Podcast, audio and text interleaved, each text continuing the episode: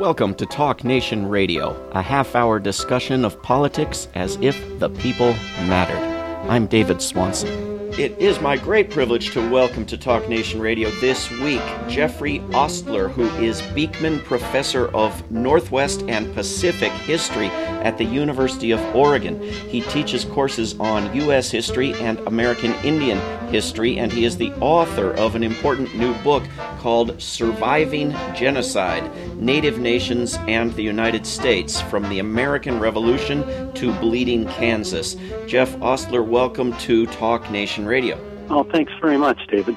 Thanks for coming on. Thanks for writing this book. I learned a great deal. As you know, it's common to assert that most of the deaths of Native Americans post Columbus were accidental effects of European diseases. What is the role of disease in this history? Well, uh, I'm drawing on um, a lot of recent scholarship uh, on that question in the book.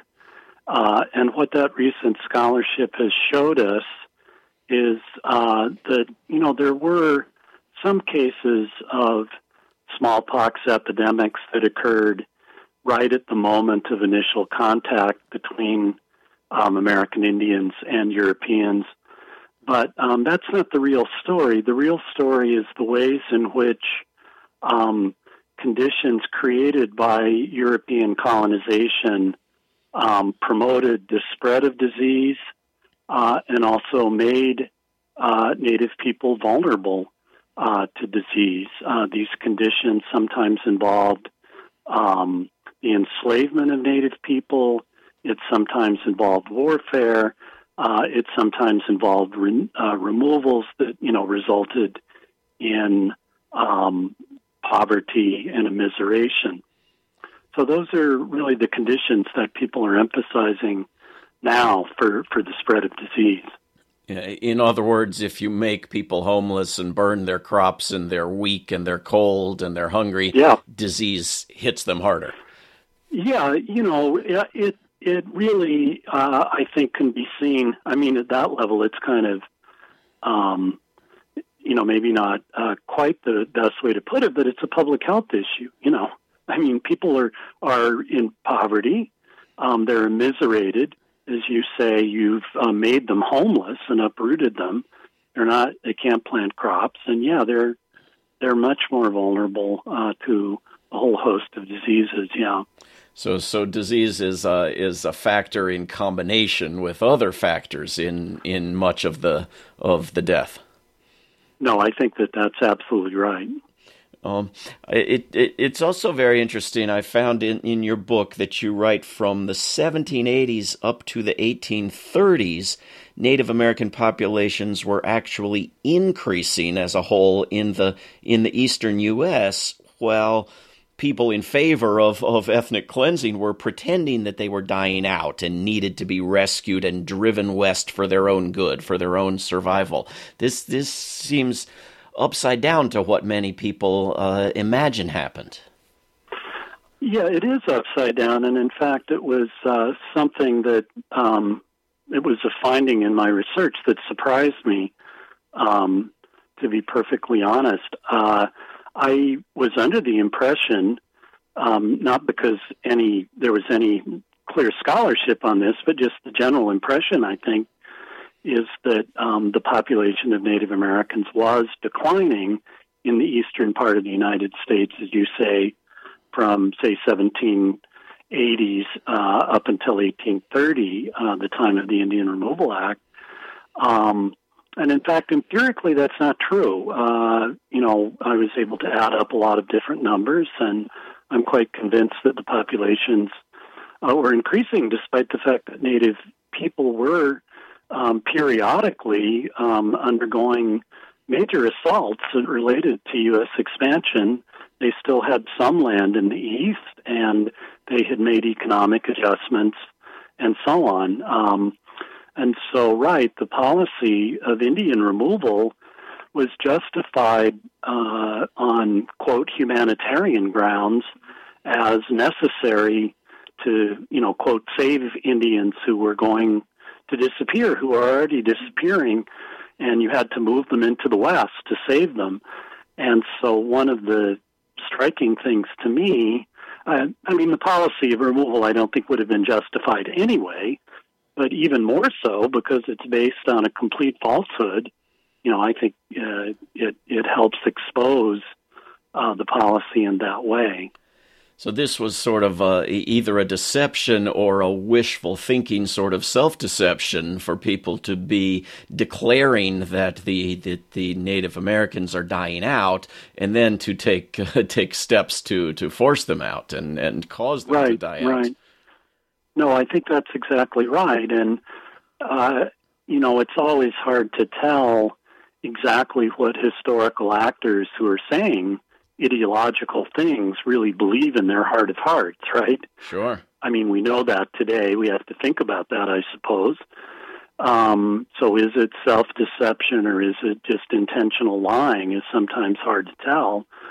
Um, that aside, it's it's pretty clear that um, policymakers were working very hard to construct quite elaborate rationales, you know, to make it seem that what they were doing was okay. And so the, the native nations in the in the eastern part of the U.S. really were surviving genocide at that point. Uh, if if the activities that were underway constitute genocide, they were surviving it. Right. They had been, you know, different communities uh, at different times between the 1770s, let's say, with the Revolutionary War, and then the War of 1812, there had been, you know, massive violence and disruption of many of those nations, the Cherokees, um, a lot of the nations in the Ohio Valley, Shawnees, Miamis, um, and then also, you know, the Haudenosaunees, the Six Nations uh, of New York at different times had been really hit hard by U.S. military forces. Uh, and so I really think that, you know, um, they were having, through all of that, to um, survive genocidal processes. Um, but they were doing so, you know, and those processes, those genocidal acts were were periodic. They weren't absolutely sustained all the time. And so there was some space for people to rebuild at different points along the way. People tend to think of the American Revolution as a war against uh, the British, fought by the American colonists, or in some cases they're aware of the, the major role played by the French. But but this was also a war against Native Americans and a war of, of territorial expansion, wasn't it? Yeah, very much so. And I think the two are deeply intertwined. And I think, you know, historians have a better awareness of this. Uh, it's not like, you know, my views on this are, are brand new or something. I'm drawing on the work of a lot of good historians. Um, you know, Alan Taylor, for example, there, you know, at the University of Virginia. Um, but I think that we have a better sense of how the American Revolution was partly uh, inspired by a desire by the colonists to get free of the British Empire because the British Empire was to some extent restricting the colonists' ability to settle on native lands and speculate in native lands. And so the war for independence is partly a war against the British, but it's also a war against Indians, you know. Um, they're often allied, the British and Indians, but I think, you know, the, it's not just that the colonists are fighting Indians because Indians are on the British side. They're fighting Indians because Indians are trying to block uh, the colonists from invading their lands. And perhaps they're fighting the British in part because the British are blocking the that invasion of the land. Exactly, exactly. Uh, so I think the two go hand in hand, you know, uh, in in what you know at America's founding and and what it wants in you know um, that moment of independence.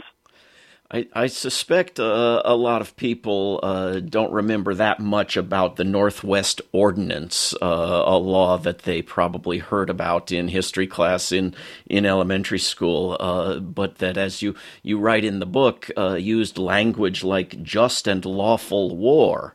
Uh, but then you Right. you look a little deeper into what was actually meant by just and lawful war. Can you what what was this law and what was the the meaning of these words?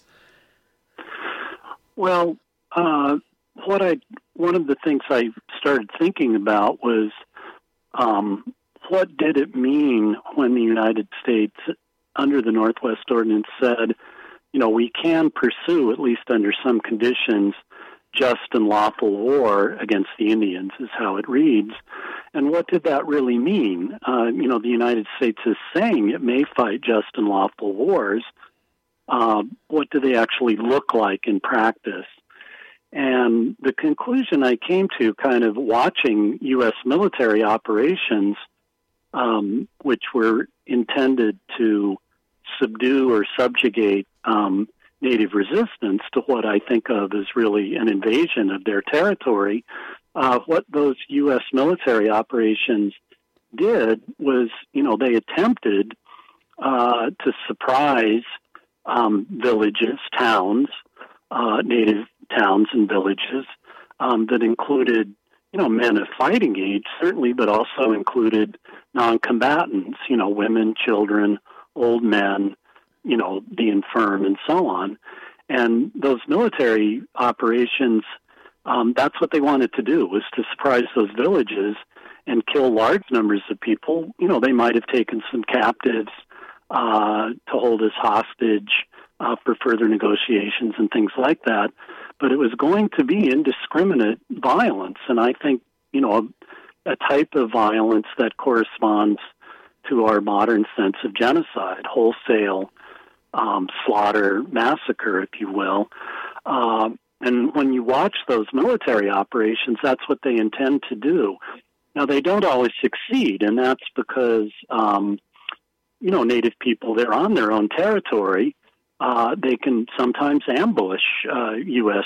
military forces, uh, and they can then, uh, if they can't ambush them, they uh, can evade them. And if they see them coming into their towns, uh, you know, they have scouts. They see them coming. They want to save their women and children, and they often will evacuate their towns. Um, that then means the U.S. Army will burn them to the ground and desecrate graves and things like that. But you know, it's better than seeing, you know, uh, three or four hundred um, non-combatants be slaughtered, which is which is what would have happened if they hadn't, you know, been able to um, see uh, what was happening and evacuate. But we do see in some cases when U.S. military forces do reach these towns, um, we do see what they intend to do. If they can surprise them, you know, they will engage in indiscriminate slaughter. And so um, that's what I see as just and lawful war. Uh, in practice, does become genocidal war, and it's a, you know a different kind of war uh, than the United States uh, would have waged against the British during the War of Independence, or for that matter, a different kind of war, uh, you know, than the North uh, was willing to wage uh, against the South. You know, when Sherman marched to the sea um, in the late stages of the Civil War, he didn't try to surprise towns of Georgia, Georgians, and kill them all. You know, Right. um, there was massive economic destruction, but but not you know uh, genocide. In the book, you quote uh, Secretary of, of War Henry Knox as as explaining that a, a just and lawful war meant uh, peaceful settlement if they agreed everything we want. Otherwise, uh, extirpation, I think, was the word he used. Yeah. It's hard to That's imagine the what term a, he uses. what what would an unjust and unlawful war have been. I can't imagine. Well, I think it is an unjust war. Ultimately, the United States is declaring it to be just, uh, and they're doing so uh, on the basis of uh, international law, particularly uh, based on the works of the Swiss uh, jurist uh, Emmerich de Vattel, who you know had argued um, that um, war against savage people. I mean, I, this is, in my view, a racist, um, eh, you know, justification. War against savage people who don't cultivate the lands and refuse to give them over um, to quote civilized people um, you know, such war, uh, and he says a war of extermination is is just under European international law.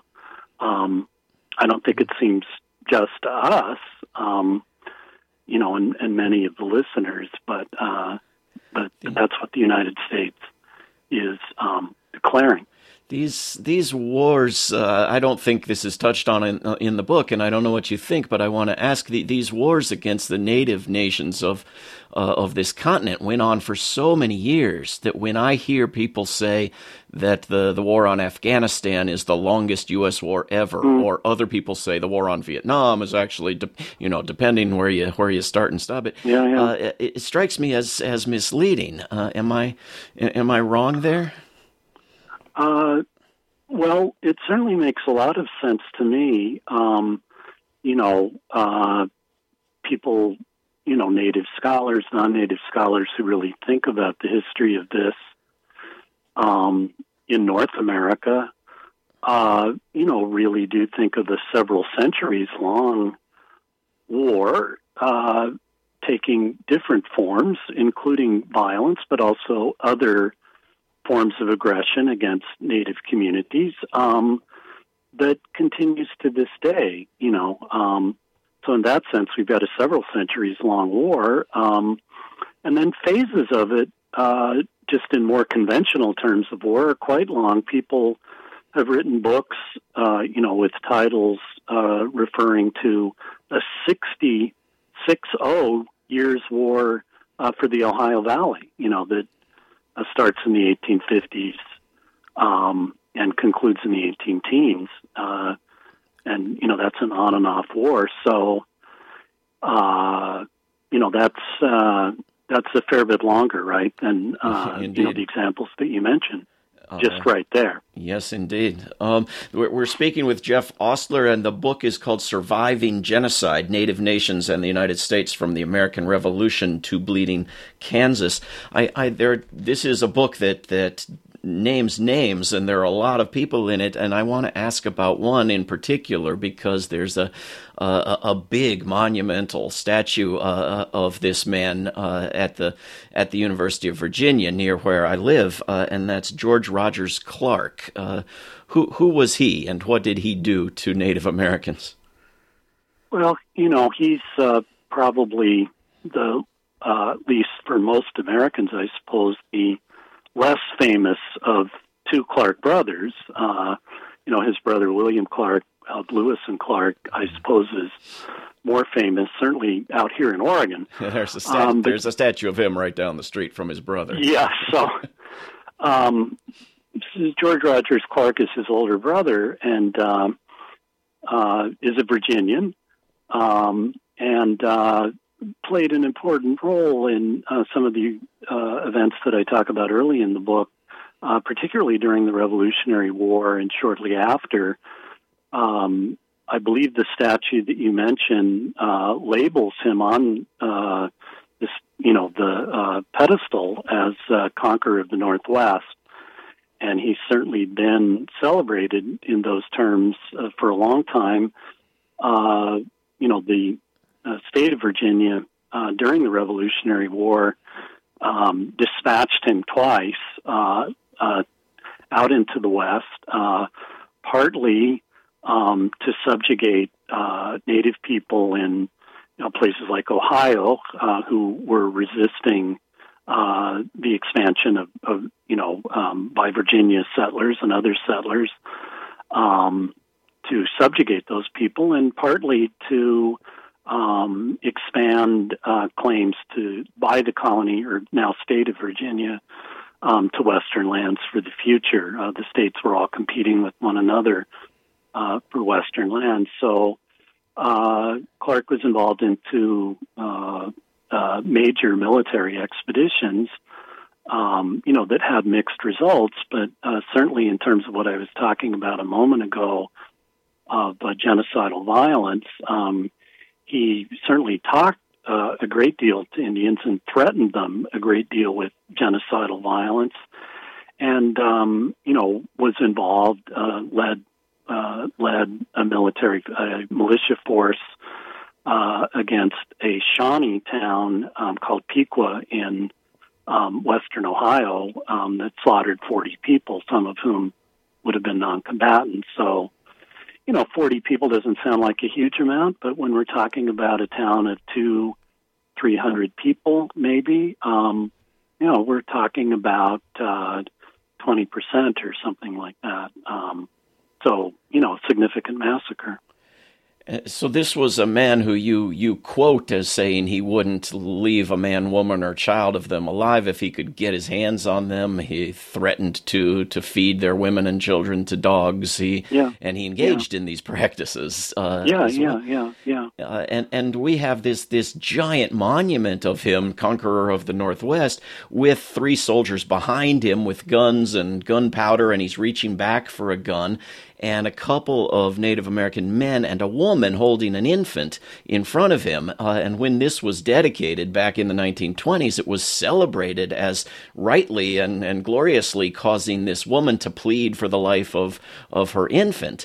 Uh, it, it, seems a, a, shameless, you know, explicit celebration of genocide. Uh, and so some of us are proposing we take that monument and put it in a history museum or put it in context with other monuments that tell the story about it and don't yeah. just leave it there in the, in this central space uh, as if it's how we think today. And do you know what the most common response to that proposal is?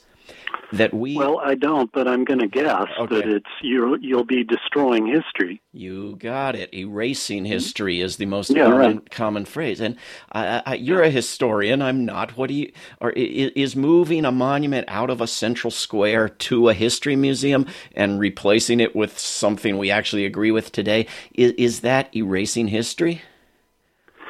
Well, I mean, it's very interesting that you would bring this up. Um, you know, as you mention, I'm at the University of Oregon, and um, our native students uh, and uh, some faculty here, and uh, I also have some uh, non-native graduate students who are working on this. We have a statue that was dedicated right about the same time, the end of World War One, um, to a generic figure, the pioneer.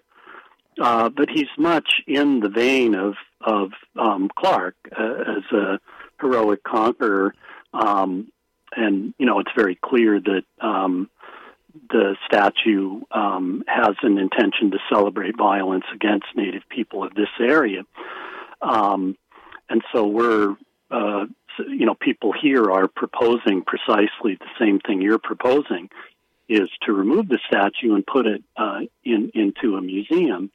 Um, you know, the idea that that erases history uh, you know, strikes me as, as a red herring. I mean, we can still read all kinds of things about the actual history, um, and but without celebrating it, you know, and, right. and that seems to me to be the point. Um, if you, you know, and I, uh, I'm reluctant to say, you know, should you guys, you know, should the University of Virginia move the statue? It sounds rather reasonable to me. I'd want to make sure that Native students on the campus agreed with that, and that Native people, sort of in your local area, were behind that effort. Um, but if if that was agreed to, I think that uh, you know seems reasonable to me. We can still uh, you know remember George Rogers Clark and think about him and have discussions about him if he's in the museum. Uh, but you know we don't have to celebrate um, you know, uh, the kind of thing that is being celebrated in the 1920s anymore. Uh, I couldn't agree more. Very glad uh, that you agree. Um, the uh, the book is called "Surviving Genocide." Uh, how have these nations, uh, and to what extent have they and and people continued to survive? Yeah, um, it you know it, it's mixed, and one of the things I tried to do in the book was, um, you know, I have quite a bit of demographic information for many many different nations, um, and when one looks at that demographic information, one sees general tendencies to population decline uh, throughout you know the 18th uh, and 19th centuries Um, but there's periods of time where some Native nations' populations increases or stabilizes. Uh, some people um, lose a certain percentage of their population through the removal era. Uh, others uh, lose considerably more. Um, but I think that really all Native nations have faced this challenge of survival in various ways, you know, throughout their history and continue to. Uh, you know, it's certainly true that um, the population of Native nations generally um, has, has increased uh, since uh, the early 20th century. Uh, the legacies and ongoing um, impacts of settler colonialism are very much still apparent, you know. But on the other hand, you know, uh, in recent decades, especially, you know, we've seen a, a native resurgence, a native renaissance uh, uh, in various ways of literature, you know, language revitalization, um, all kinds of remarkable things that really completely defy the predictions um, that the early American leaders made that Indians would eventually be gone and disappear. And uh, you know, I I think that it's very fortunate that that didn't happen. We're all richer because of that. Very much so. Just a couple minutes left. I, I, wonder if you agree, looking at U.S. foreign policy today, that you also see a legacy, not just all the all the weapons named for Native Americans, but the skills acquired during the process that you that you wrote about the the the faked treaties, the feigning of humanitarianism, the making peace in an area, but only so as to drive more people into it. And so, I mean, the, the United States yeah. government acquired imperial skills didn't it? Yeah, I think so, and I think that uh, you know um, there are a great many continuities between the building, um, the techniques used, if you will, to build uh, the United States as continental empire, and then you know the techniques that are used and still in play, um, you know, to build and maintain uh, the U.S.'s um, you know overseas or world empire. Um, so I right. think you know there's there is a, a, great there are a great many continuities. Um, you know William Appleman Williams, the the great uh, uh, historian of U.S. diplomacy, um, you know talked about empire as a way of life, and he was really talking about overseas empire. But but I certainly see uh, empire as a way of life. You know from the very beginning uh, and involving the the history uh, that I've written about uh, with uh, the U.S. and indigenous nations. Well, it is a very worthwhile book. Everyone should pick up a copy. It's called Surviving Genocide, Native Nations, and the United States from the American Revolution to Bleeding Kansas. Uh, first of two volumes, I understand. Uh, author is Jeffrey Ostler, who's been our guest. Jeff, thank you very, very much for coming on Talk Nation Radio. Thank you, David. This is Talk Nation Radio. I'm David Swanson. Take action at rootsaction.org. Help end war at worldbeyondwar.org. All past shows can be heard at davidswanson.org. Talk Nation Radio is produced in Charlottesville, Virginia, and syndicated by Pacifica Network. If you are listening to a nonprofit station, please support that station. Talk Nation Radio is funded by contributors at davidswanson.org. There is no way to peace. Peace is the way. Until next time.